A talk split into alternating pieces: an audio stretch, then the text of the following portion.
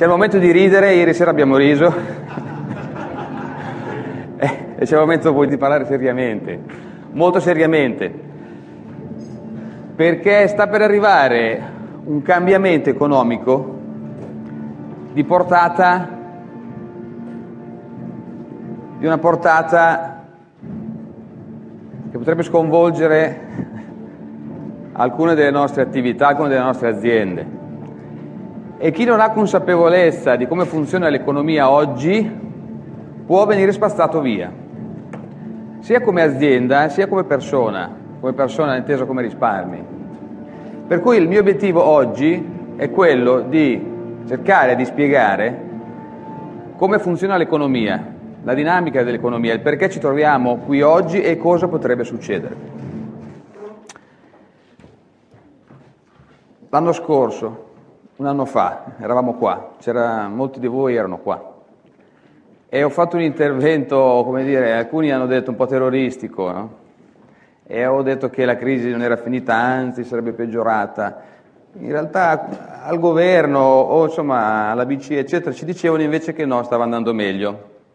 Chi aveva ragione? Ecco, allora adesso non è che perché volevo ragione, però è per dirvi che è, è ovvio che chi, chi, governa in qualche modo deve dare una comunicazione un po' più rassicurante.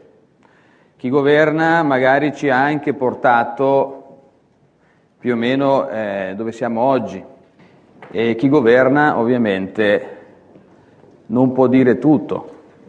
Io posso dire tutto perché non ho, non ho combinato nessun casino fino ad oggi e quindi posso, non ho remore, posso dirvi la verità, posso dirvi che cosa sta succedendo. Oggi il, il, lo scenario economico è difficile. Viviamo in uno scenario pieno di simboli e molti non li capiamo neanche. No? Adesso c'è il problema dello spread, c'è il problema dello spread. E c'è la crisi e gli stati hanno i debiti. Prima ce li avevano le banche, no, prima li avevano i mutuatari americani, poi ce li avevano le banche, poi adesso ce li hanno gli stati, non si capisce no? questo debito, chi ce l'abbia, chi non ce l'abbia. Poi io devo dire che tutti i mesi parlo con eh, decine e decine di imprenditori in tutta Italia, dalla Valtellina alla Sicilia. Noi abbiamo la, scuola, la nostra scuola, l'MBS, da Livigno fino a Palermo, ne abbiamo dieci. Poi attraverso il mio blog eh, parlo anche con molte persone comuni e da questo mio osservatorio, diciamo, privilegiato sento tante opinioni. E allora qualcuno dice è colpa della Chiesa perché non paga, non paga l'ICI. E dicono, ma se pagasse l'ICI la Chiesa saremmo a posto. Certo, per carità sarebbe meglio, ma forse non basta. Poi dicono, beh, è colpa degli imprenditori ovviamente, no? gli evasori che evadono, no? e, e se pagassero tutti le tasse eh, non ci sarebbero problemi. Oddio, per carità, qualcuno un po' esagera anche lì, no? Però, vabbè, noi che sappiamo quanto è difficile oggi fare impresa, forse sappiamo anche che forse non è proprio lì la soluzione.